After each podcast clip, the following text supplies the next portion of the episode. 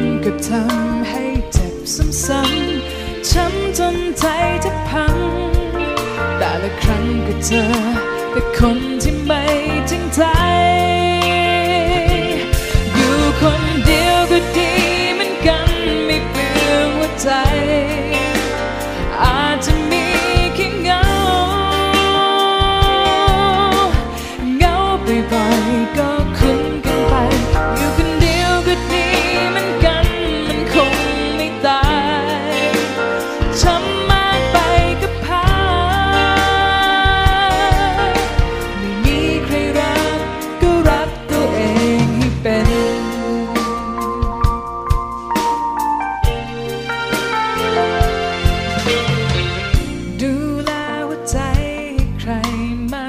กมาย ลืมไปได้ไงหัวใจตัวเอง ให้รางวัลกับใจเราเองสักครั้ง ให้ใจมันเคลื่อนเครงอย่ามาเกรงกลัว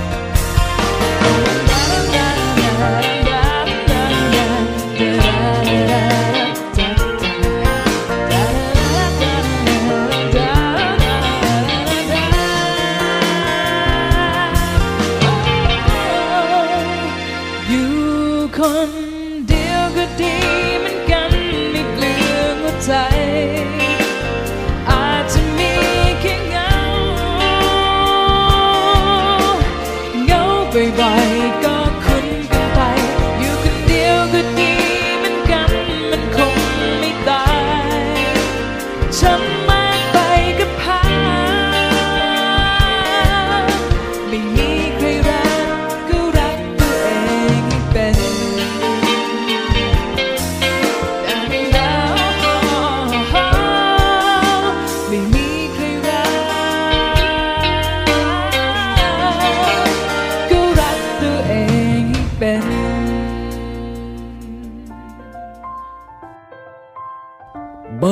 ห่งรัก โดยดรสวงมนสิทธิสมาน สวัสดีค่ะ คุณผู้ฟังที่รักทุกท่านนะคะ ตอนรับเข้าสู่รายการบ้านแห่งรักค่ะนะคะจะเจอกันเป็นประจำทุกวันนะคะ เวลา 16นาฬิกาจนถึง 17นาฬิกาโดยประมาณ ดิฉันสวงมนสิทธิสมานค่ะ สถานีวิทยุที่เราเจอเจอกันเป็นประจำนะคะ ก็จะถ่ายทอดผ่านทางสถานีวิทยุตำรวจตะเวนชายแดน ค่ายพระมงกุฎเกล้าจังหวัดประจวบคีรีขันธ์นะคะ ขึ้นความถี่ 100.25 เมกะเฮิรตซ์เป็นแม่ข่ายนะคะเราเจอเจอกันเป็นประจำทุกวันแบบนี้ด้วยเรื่องราวดีๆ ของสถาบันครอบครัวนะคะไม่ว่าคุณจะเป็นคนเป็นพ่อแม่นะคะจะเป็นปุย่าตายายหรือจะเป็นลูกหลานเนาะจะเป็นเด็กๆ นะคะไม่ว่าจะมีลูกอยู่ในช่วงวัยไหนก็แล้วแต่นะคะล้วนแล้วแต่เป็นส่วนสำคัญของสมาชิกในครอบครัวนะคะทุกคนล้วนแล้วแต่เป็นองค์ประกอบที่สำคัญ เป็นหน่วยสังคมที่เล็กที่สุดก็คือสถาบันครอบครัวนะเพราะฉะนั้นเนี่ยถ้าเราอยู่ร่วมกันในชายคาเดียวกัน ร่วมกันในสถาบันครอบครัว ก็ล้วนแล้วแต่อยู่ในหน่วยของบ้านแห่งรักนะคะที่เราจะมาเจอเจอกัน วันนี้เนื้อหาที่อยากจะมาชวนพูดคุยเนี่ยความจริงก็อยากจะมากระตุ้นเตือนคนเป็นพ่อแม่ แล้วก็ขณะเดียวกัน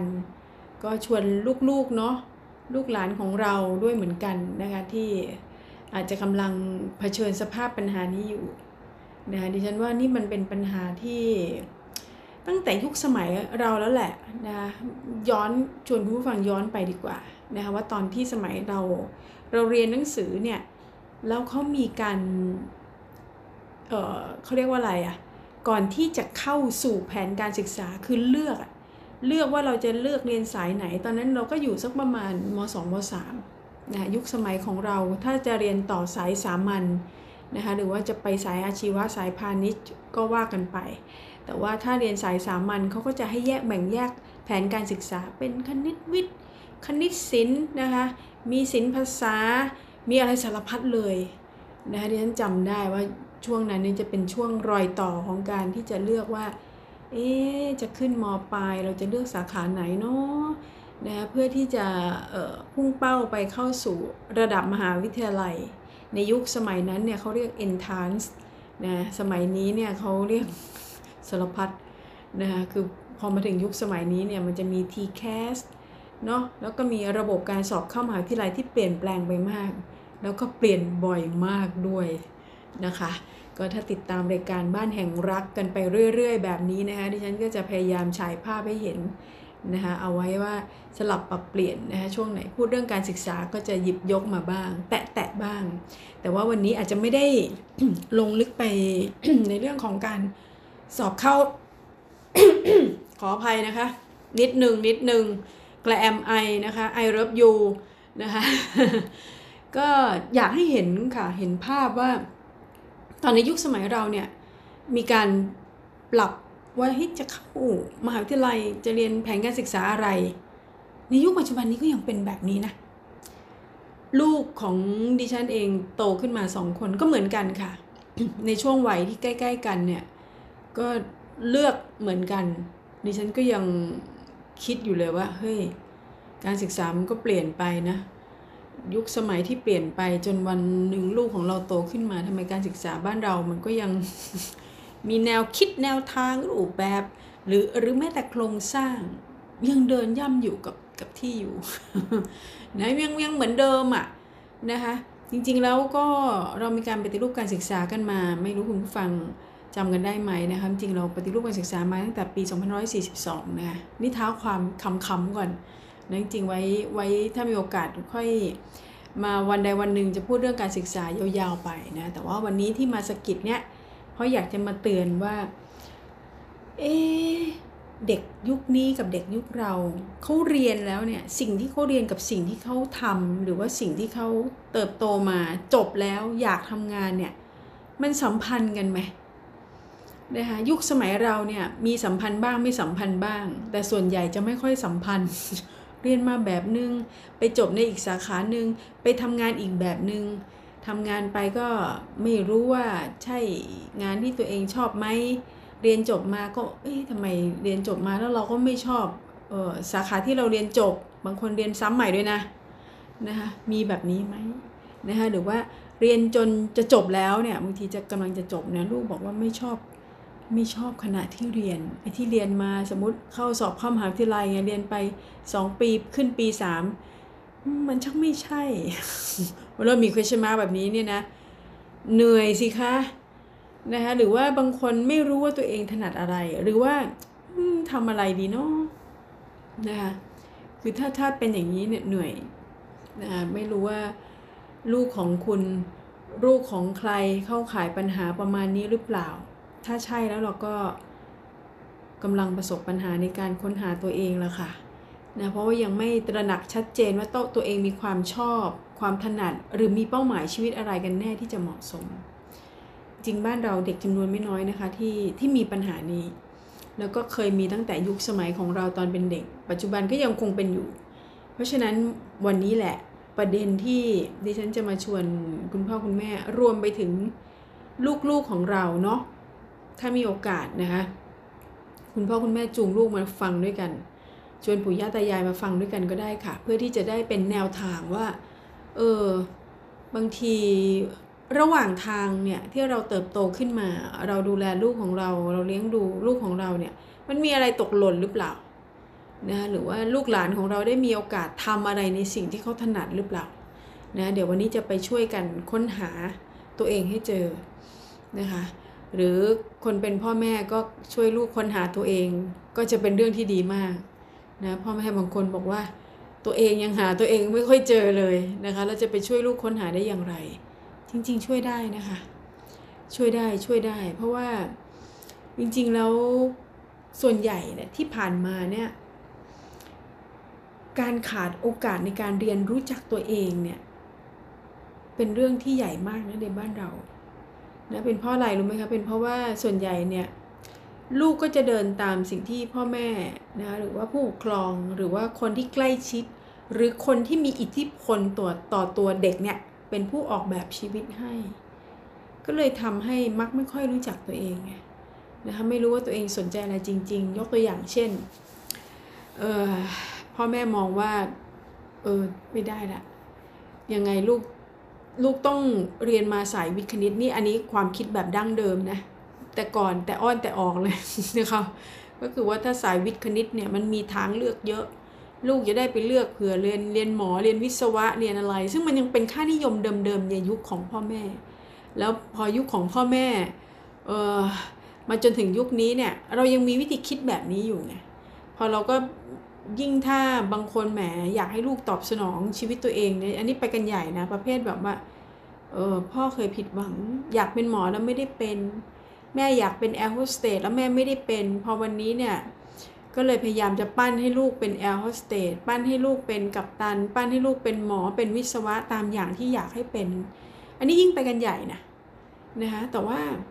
ส่วนใหญ่มันเป็นอย่างนั้นไง ส่วนใหญ่มันเป็นอย่างนั้น จะโดยที่รู้ตัวหรือไม่รู้ตัวก็ไม่รู้แต่ว่าเออด้วยความปรารถนาดีของคนเป็นพ่อแม่ต้องบอกแบบนี้ค่ะ เพราะว่าส่วนใหญ่คุณพ่อคุณแม่ก็รักลูกทั้งนั้นแหละค่ะนะแต่ว่าความรักเนี่ยบางทีมันใส่ความคาดหวังไว้ซะแบบเต็มประดาเลยนะใส่ความคาดหวังไม่พอเนี่ยขีดเส้นให้ลูกเดิน แล้วก็บอกว่านั่นนะคือความรัก และเป็นความรักที่อยากจะแนะนำให้ลูกเนี่ยเดินทางนี้ เพราะว่ามันจะทำให้อนาคตแจ่มใสโล่งๆเลยนะจบไปมีงานทำชัวร์ๆนะ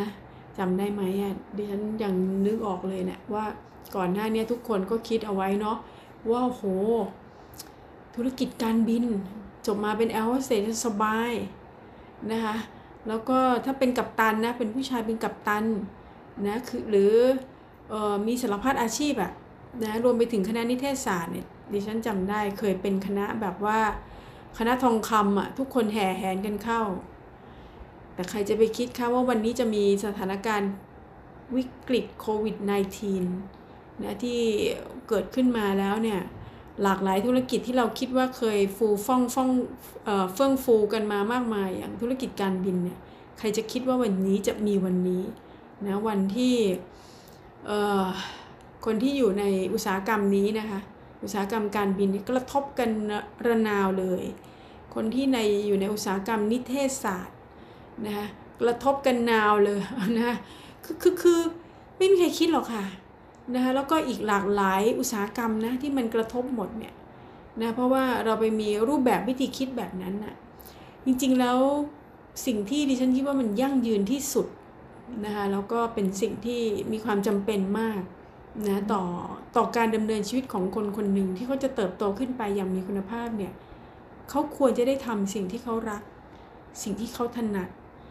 สิ่งที่เป็นเขานะคนเราเนี่ยจะทำสิ่งนั้นๆได้ดีเนี่ยมันต้องมาจากข้างในอะมาจากอินเนอร์ด้วยมาจากความชอบ มาจากความรัก บางคนสามารถที่จะเปลี่ยนแปลงตัวเอง เพราะแรงบันดาลใจ หรือ ไปเจออะไรที่คิดว่าโอ้โหมันใช่อะ แล้วทำแล้วมันโอ้โหมันมีความสุขมากๆอะนะคะถ้าเขาทำอย่างนั้นเนี่ยต่อให้มันเกิดสถานการณ์วิกฤตอะไรยังไงเนี่ย แต่ว่าไอ้ความรักหรือว่าไอ้ความอดทนเนี่ยมันจะมีทักษะบางประการเนี่ยที่มันอยู่มันห่อหุ้มความอุปสรรคต่างๆ เอาไว้แล้วพยายามที่อยากจะฝ่าฟันอะมันจะมีตรงนั้นอยู่นะเพราะฉะนั้นวันนี้เนี่ยดิฉันอยากจะมาเน้นย้ำเรื่องนี้เลยละค่ะนะคะว่า การรู้จักตัวเองเป็นเรื่องเป็นเรื่องใกล้ตัวที่หลายคนไม่คิดว่าจำเป็นต้องเรียนรู้ หรือทำความเข้าใจนะคะเพราะว่าอะไรรู้ไหมคะเพราะว่าคิดว่าตัวเองก็ก็ก็รู้จักตัวเองดีอยู่แล้วอะตัวเราก็ย่อมรู้จักตัวเราดีอยู่แล้วอะนะคะแล้วจะมารู้จักตัวเองอะไรอีกนะคะแต่แท้จริงแล้วเนี่ยบางทีนะคะถ้าเรามองด้วยสายตาที่อออะไรล่ะไม่ใช่ ไม่ใช่เอาอาคติเข้ามาหรือว่าลำเอียงเข้าข้างตัวเองบางทีเราเราอยากจะให้เป็นการสะท้อนจริง ๆ เนี่ยดิฉันว่าบางทีก็เกิดคำถามเหมือนกันว่าเราอาจจะแทบไม่รู้จักตัวเองเลยก็ได้นะนะเพราะว่าเออบางคนเนี่ยนะมีความรู้มากมายเลยเก่งสารพัดเลยนะคะแต่ทำไมเอาตัวไม่รอดอะ่ะเพราะอะไรรู้ไหมเพราะไม่รู้จักตัวตนอย่างทองแท้ หรือไม่รู้ว่าจะนำความรู้นั้นไปใช้อย่างไร มีไม่น้อยนะคะ มีไม่น้อยเด็กจำนวนไม่น้อยที่ที่ประสบพบเจอกับปัญหานี้นะคะเพราะว่าก็ก็ทำได้ให้เรียนก็เรียนได้ทำอะไรก็ทำได้แต่ว่าลงไปลึกๆเนี่ย ตอบตัวเองได้ไหมว่าหนึ่งทำอะไรได้ดี แล้วมันใช่เราไหมนะคะดิฉันจำได้ค่ะว่าเวลาพูดคุยกับเด็กจำนวนไม่น้อย เด็กรุ่นใหม่ ๆ รุ่นตั้งแต่ยุคสมัยที่ดิฉันทำงานนะคะ แล้วก็มีรุ่นน้องเข้ามาเนี่ย นะแล้วก็มีโอกาสสัมภาษณ์หลายต่อหลายคนเนี่ยบางทีเราก็รู้สึกเศร้าเหมือนกันนะว่า ถามว่ามีเป้าหมายในชีวิตอย่างไรเนี่ยเวลามีเป้าหมายในชีวิตอย่างไรเนี่ยเด็กส่วนใหญ่ตอบไม่ค่อยได้อะนะคะหรือว่าคิดยังไงกับงานที่ตัวเองจะทำก็สมัครงานไว้หลายที่ และแต่ละแห่งก็งานเป็นคนละประเภทอะนะคะแต่ว่าคือก็ยอมรับอะ เด็กบางคนก็ยอมรับแล้วก็สารภาพว่าก็ยังยังไม่รู้ยังอยากแสวงหาว่าตัวเองชอบอะไร ก็ยังอยากรู้ว่าตัวเองจะทำอะไรได้ดี ก็ขอโอกาสนะคือจะมาในรูปแบบในลักษณะแบบนี้เนี่ยค่อนข้างเยอะมันก็เลยทำให้ดิฉันดิฉันไม่โทษเด็กนะคะดิฉันโทษว่าบางทีโดยโดยโครงสร้างโดยระบบเนี่ยมันมันไม่เอื้อที่จะทำให้ให้เราสามารถดึงศักยภาพของเด็กออกมาได้ ไม่ว่าจะเป็น วิธีการเลี้ยงดูของพ่อแม่ หรือแม้กระทั่งโครงสร้างในระบบการศึกษาเนี่ยไม่สามารถจะดึงดึงเอาความสามารถของเด็กแต่ละคน ซึ่งซึ่งแต่ละคนเนี่ยดิฉันว่าเขาก็มีความเก่ง มีความสามารถที่ที่เป็นของตัวเองอะนะคะแต่ว่ามันไม่ได้ถูกดึงออกมาใช้ อันนี้อันนี้น่าเสียดายจังเลย บางคนเนี่ยทั้งชีวิตอาจจะไม่ไม่พบเลยก็ได้ ดิฉันเชื่อว่ามีนะ หรือบางคนถ้ามีโอกาสได้พบเร็ว รู้จักตัวเองเร็ว อันนี้ก็โชคดีไป บางคนก็อาจจะมาในช่วงวิกฤตอาจจะมาพบก็ได้ก็ก็สุดแท้แต่ แต่ว่าก็ได้พบอันนี้ก็เป็นเรื่องดีไป การรู้จักตัวเองจริงเป็นเป็นทักษะที่สำคัญในการสร้างพื้นฐานชีวิตนะคะตั้งแต่วัยเด็ก เพราะว่าการรู้จักตัวเองมันจะนำไปสู่การมีเป้าหมายชีวิตที่ชัดเจนรู้ว่าตัวเองมีความถนัดความชอบความสามารถด้านไหน รู้วิธีเฉพาะตัวที่ถนัดในการเรียนรู้นะคะคือรู้ว่าการเรียนรู้ของตัวเองว่าจะทำอย่างไรให้มีประสิทธิภาพ คุณลองคุณลองสังเกตตัวเองก็ได้ ดิฉันก็ก็สังเกตตัวเองนะคะว่า มันมีบางอย่างเราจะมีวิธีการจำจำแบบที่ไม่เหมือนชาวบ้านเขาจำหรือจะมีเทคนิคยังไงก็แล้วแต่ทุกคนจะมีลักษณะเฉพาะไงแล้วก็จะรู้ทั้งจุดแข็งแล้วก็จุดอ่อนของตัวเอง นะคือรู้จุดอ่อนของตัวเองว่า ก็ทำให้สามารถสามารถคือถ้าถ้าเรารู้อะ เราก็จะพยายามหลีกเลี่ยงไงถ้าจุดแข็งตรงนี้เอาละ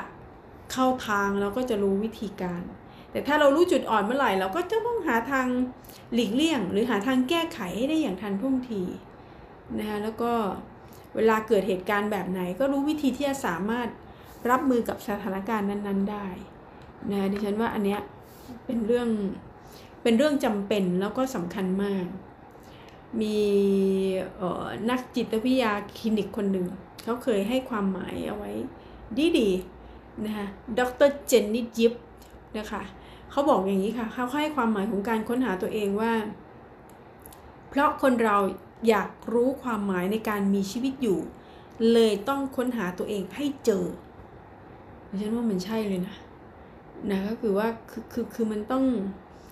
เราจะได้ตอบคำถามได้ไงเรามีชีวิตอยู่ไม่ใช่แบบอยู่ไปวันๆเนี่ยเช้าชามเย็นชามอยู่เพื่อเงินเนาะหาสตางค์เนะอยู่เพื่อผ่อนบ้านผ่อนรถ อยู่เพื่ออยู่เพื่ออยู่เพื่อมันต้องตอบให้ได้นะฮะอยู่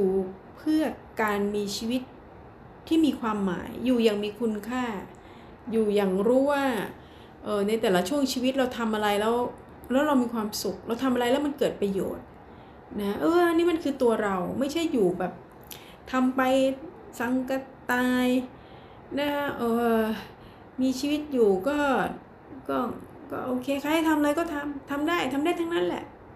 นะแต่ว่าไม่เจอเป้าหมายในชีวิตสักทีนะคะเพราะฉะนั้นเรื่องของการค้นหาตัวเองหรือว่าส่งเสริมความถนัดแล้วก็ความสนใจเนี่ยออของตัวเรานะคะของตัวเรานี่มีความจำเป็นมาก เพราะฉะนั้น ดิฉันสนับสนุนนะคะ และคิดว่ามันเป็นหน้าที่ของพ่อแม่ผู้ปกครองนะหรือแม้กระทั่งผู้ที่ใกล้ชิดกับลูกของเรา หรือแม้กระทั่งครูบาอาจารย์ด้วยซ้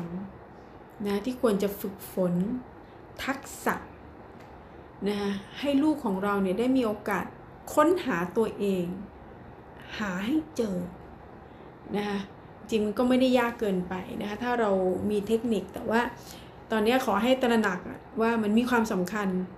นะดิฉันให้ความสำคัญกับเรื่องนี้อย่างมากนะที่ต้องควรคือคนเราควรจะต้องรู้ว่าตัวเองถนัดอะไร จุดแข็งจุดอ่อนอยังไงนะแล้วถ้าเกิดปัญหาแบบนี้ขึ้นมา เราจะใช้วิธีการแก้ปัญหาแบบไหนนะคะแล้วถ้าเราเจอแล้ว เราก็จะมองเห็นว่าเราจะพัฒนาศักยภาพตรงที่เราถนัดเนี่ยให้มันกลายมาประสบความสำเร็จได้อย่างไร นั้นมันมีหนทางชีวิตอะนะคะถ้าถ้าเรามีสิ่งต่างๆ เหล่านี้เนี่ยมันจะมีคุณค่าแล้วก็มีความหมายกับการใช้ชีวิตด้วย เพราะอะไรรู้ไหมคะเพราะเราก็จะรู้สึกมีเซลล์เอสตีมนะคะหรือเกิดมีความภาคภูมิใจในตัวเอง พอมีความภาคภูมิใจในตัวเองเนี่ยมันมาหมดสิคะ ทั้งความมั่นใจนะคะกล้าที่จะทำที่จะลงมือทำเอ่อเพราะว่าเพราะว่ามันเป็นสิ่งที่เรารู้ไง แต่ถ้าสิ่งที่เราไม่รู้นะไม่รู้จริงไม่ชอบไม่ถนัด แต่ว่ามันต้องทำเนี่ย มันจะเกิดความประหม่าลังเล ไม่อยากทำไม่มั่นใจนะคะแล้วทำออกมาก็ก็รู้สึกว่าไม่มีความภาคภูมิใจในสิ่งที่ทำนะถ้าเป็นแบบนี้ไม่ดีแน่นะคะเพราะฉะนั้นวันนี้ตั้งใจเลยที่จะมาพูดเรื่องนี้นะคะ แล้วก็เดี๋ยว พักกันสักครู่หนึ่งนะคะ แล้วก็เบรกหน้า ดิฉันจะมาบอกว่ามันไม่ใช่เรื่องยาก มันสามารถที่จะช่วยได้ แล้วพ่อแม่ก็สามารถที่จะช่วยลูกได้จริง ๆ นะ เพียงแต่ว่าเราต้องตั้งหลัก แล้วมาร่วมกันว่า เอ๊ะมันมีวิธีการอะไรบ้าง มันมีเทคนิคอะไรที่จะช่วยให้ลูกค้นหาตัวเองให้เจอนะคะ หรือว่าถ้าลูกๆอยู่ใกล้ๆก็ชวนกันมาฟังค่ะ แล้วลองได้เปิดโอกาสสนทนากัน นะคะว่ามันจะมีโอกาสแบบไหน ที่จะสามารถทำให้ดึงศักยภาพของเขาขึ้นมาได้นะคะอะแต่ว่าตอนนี้ขอไปพักสักครู่ค่ะ บ้านแห่งรัก โดยดรสวงมนสิทธิสมาน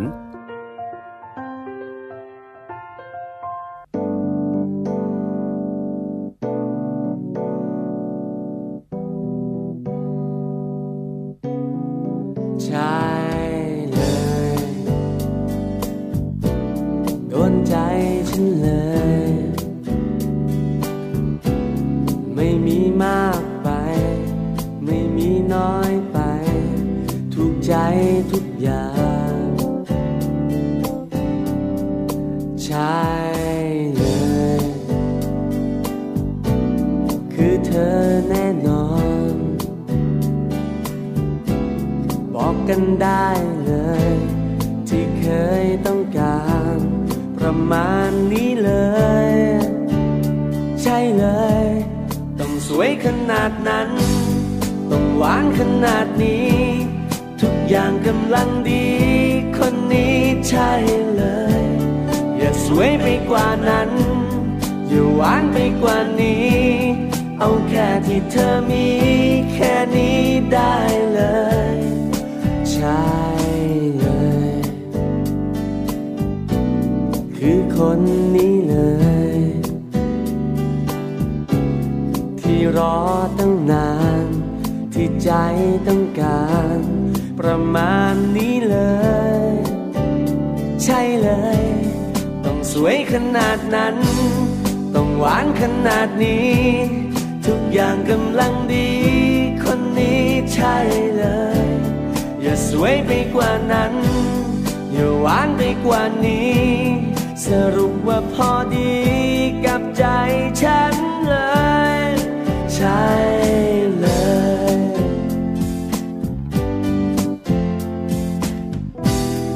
ไม่ถึงมีคนอย่างเธอด้วยซ้ำไป นึกไม่ถึงว่าเธอจะมีตัวตน จะพูดไงดี อย่างเงี้ยต้องบอกใช่เลย ใช่เลย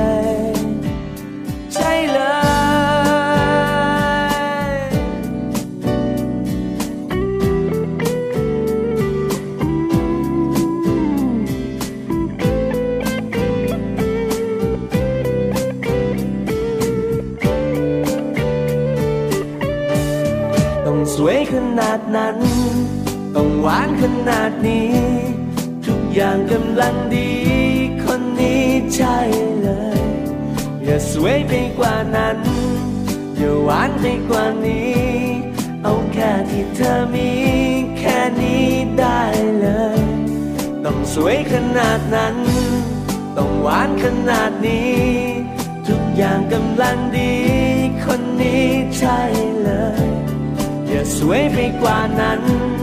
อย่าหวานไปกว่านี้ สรุปว่าพอดีกับใจฉันเลย ใช่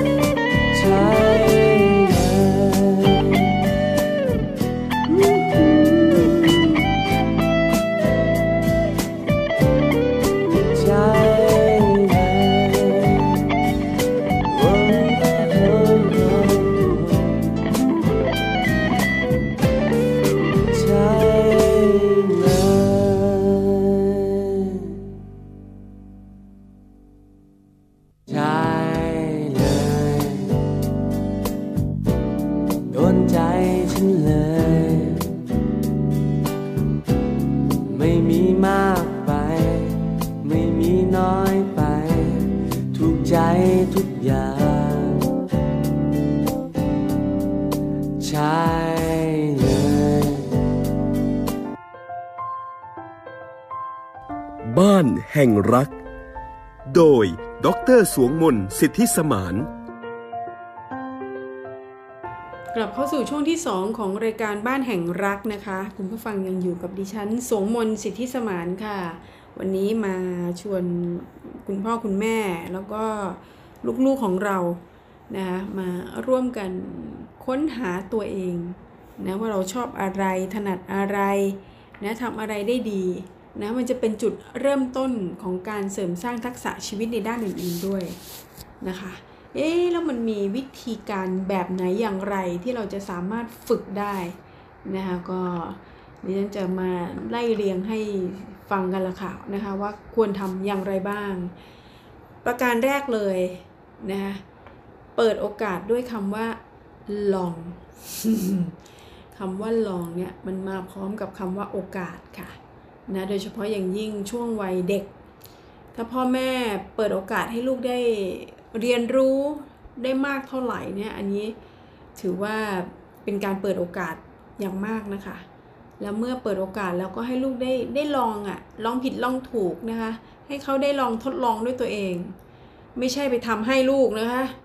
คือแบบว่าเปิดโอกาสแล้วแต่ว่าอุ้ยถ้าลูกทำไม่ไหว ไปทำให้ลูกเนี่ยมันเท่ากับปิดโอกาสลูกนะคะ เพราะฉะนั้นเนี่ยเมื่อ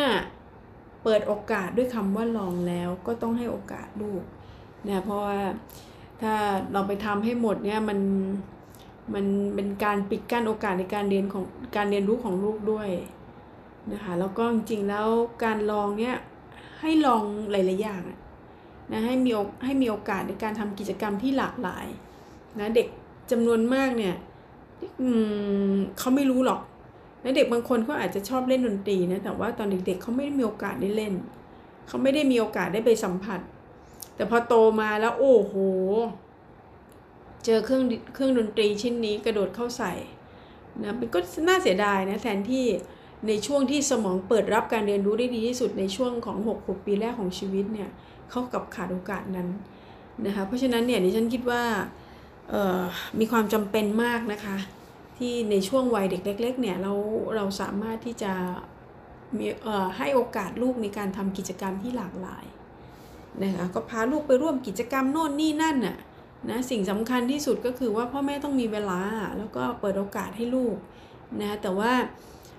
บางท่านแบบฟังรายการอยู่เอาลูกเลยแล้วไม่ได้อยู่ในช่วงปฐมวัย ไม่ได้อยู่ในช่วง6ขวบปีแรกของชีวิตนะคะก็ก็ไม่ได้หมายความว่าไม่ต้องทำนะคะยังต้องทำอยู่ค่ะ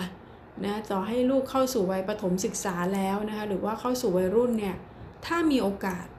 ก็ให้ลูกได้ได้ลงมือทำเถอะค่ะไม่มีอะไรไม่มีคำว่าสายเกินไป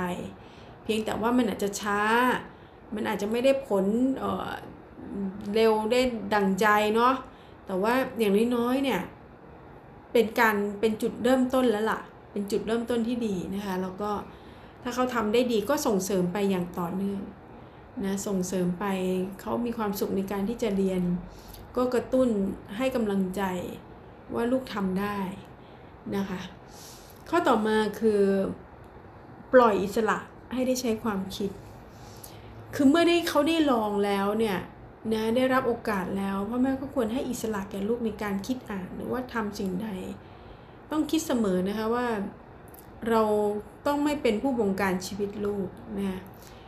ที่ดิฉันบอกไปในเบรกที่แล้วอะนะคะ ในช่วงแรกบอกว่า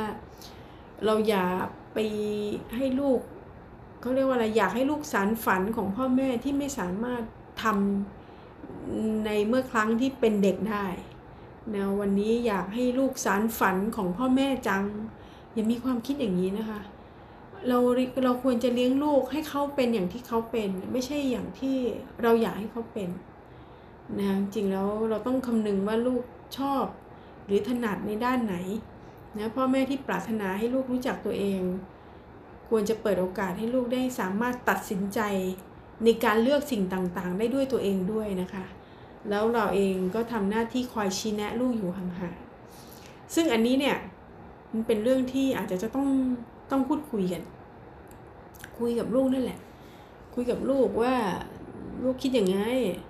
จะลองไหมลองอ้าวลองทำคอยให้กำลังใจอะบางทีมันก็ไม่ได้ดั่งใจนะ เราก็จะอาจจะมีความรู้สึกว่าเฮ้ยทำไมลูกทำแล้วทำได้หรือ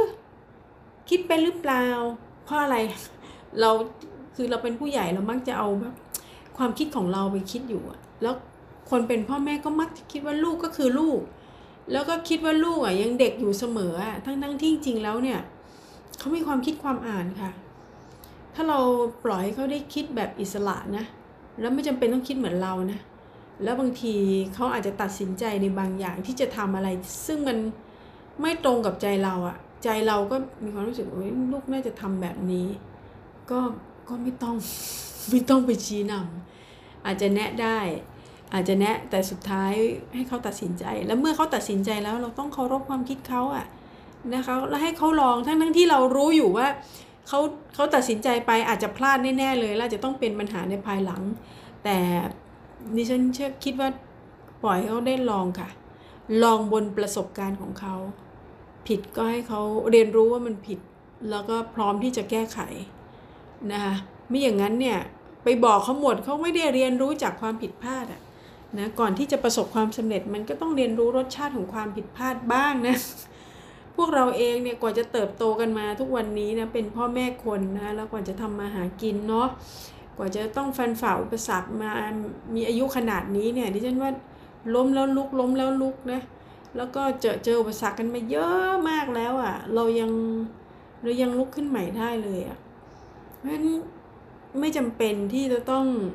ให้ลูกฟังประสบการณ์ของเรา แล้วคิดเหมือนเราทั้งหมด คือฟังประสบการณ์เป็นเรื่องที่ดี แต่พอฟังประสบการณ์แล้ว อย่าไปคิดว่าไอประสบการณ์ของเราเนี่ยแล้วลูกจะต้อง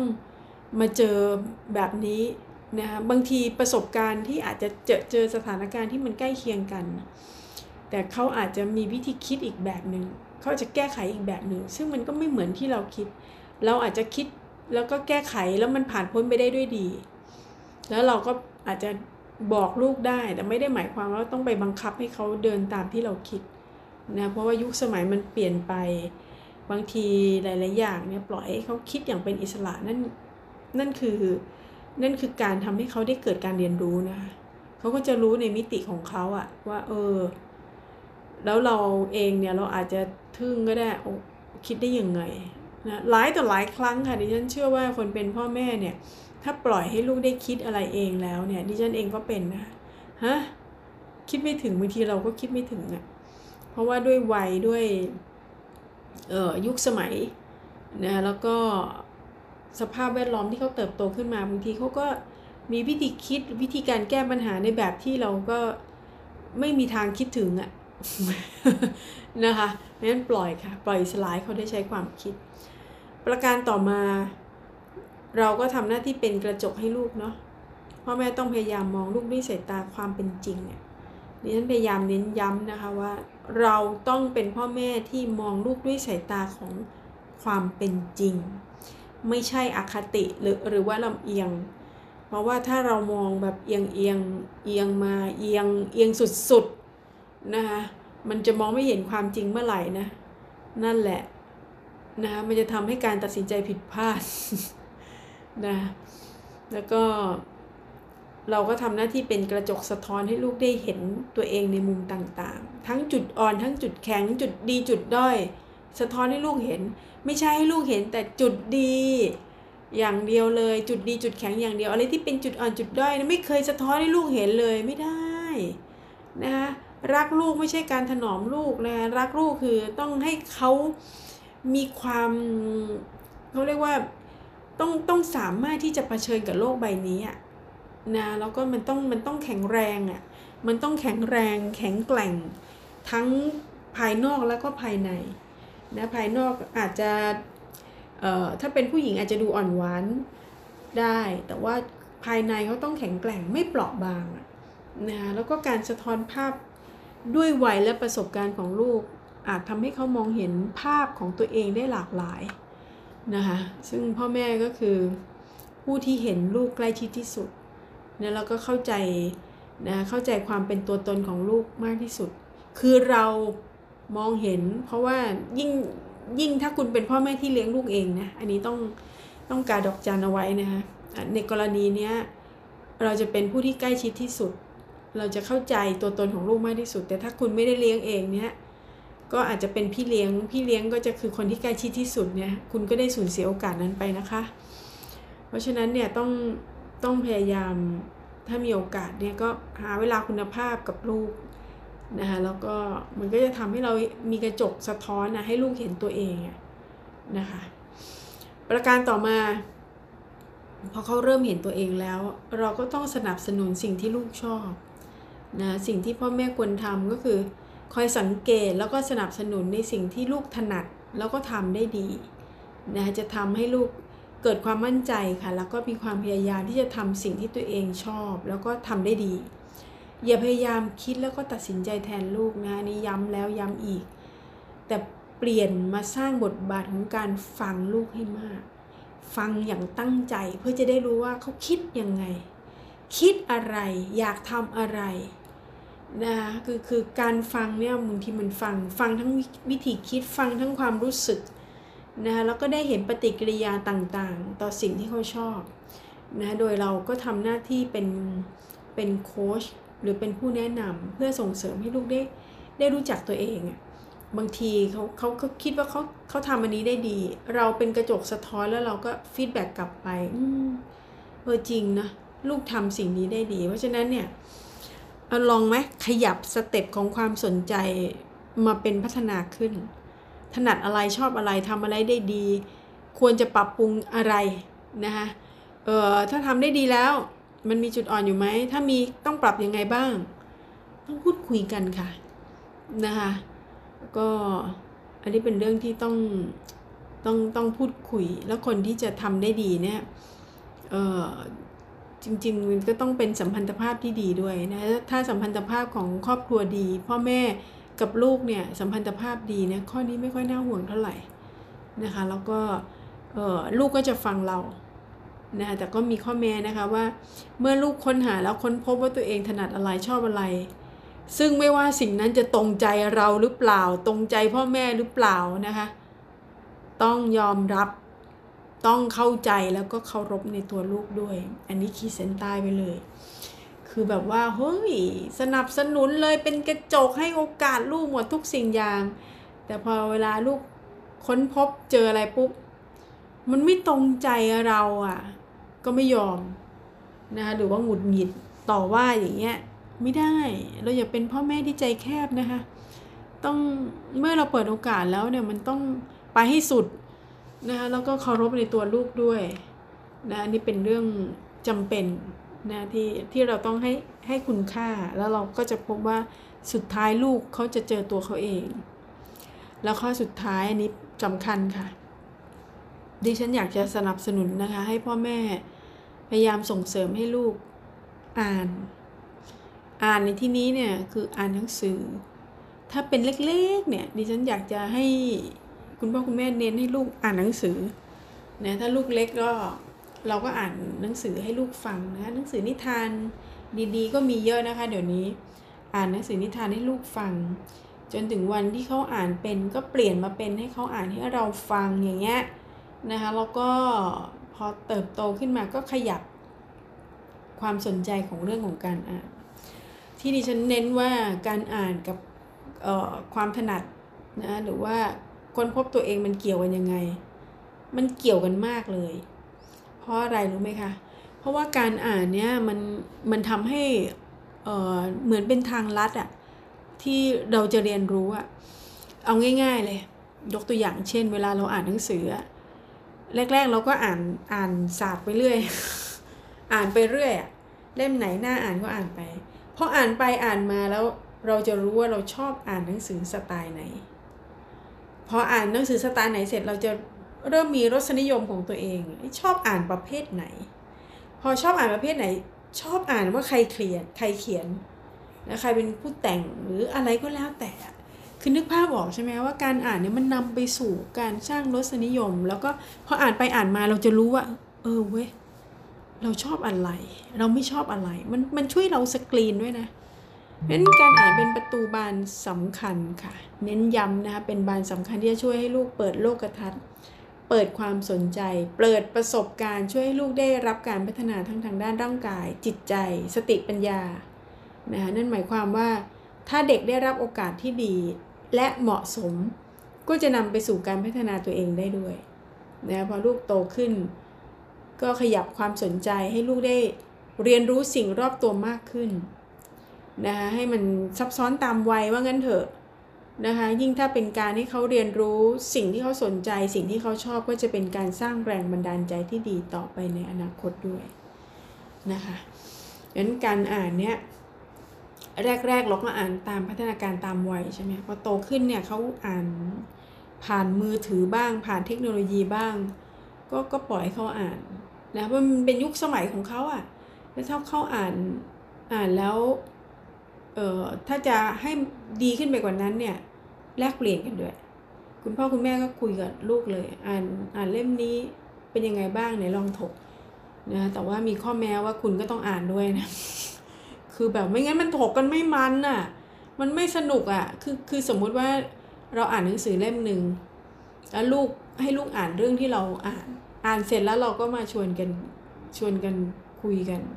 ยกตัวอย่างเช่น อ่านรามเกียรติ์ นะคะอ่านเสร็จแล้วเราอ่านเป็นตอนๆแล้วเราก็มาถกกันน่ะนี่มันเป็นการกระตุ้นการใช้สมองของลูกที่ดีมาก มันผ่านกระบวนการอินพุตเข้าไป มีการคิดวิเคราะห์ แล้วก็ถ่ายทอดออกมานะคะแล้วก็ทุกอย่างทุกท่วงท่าที่เขาพูดเขาคุยเนี่ยเราเองถ้าเราเป็นพ่อแม่ที่ช่างสังเกตเราจะมองเห็นเลย ว่าอะไรที่ลูกสามารถทำได้ดี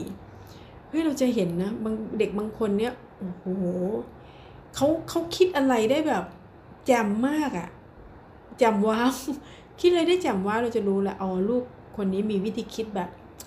แบบนี้กูเป็นคนลึกซึ้งมาก หรือเด็กบางคนนี่สามารถที่จะถ่ายทอดเรื่องเรื่องราวต่างๆได้ดี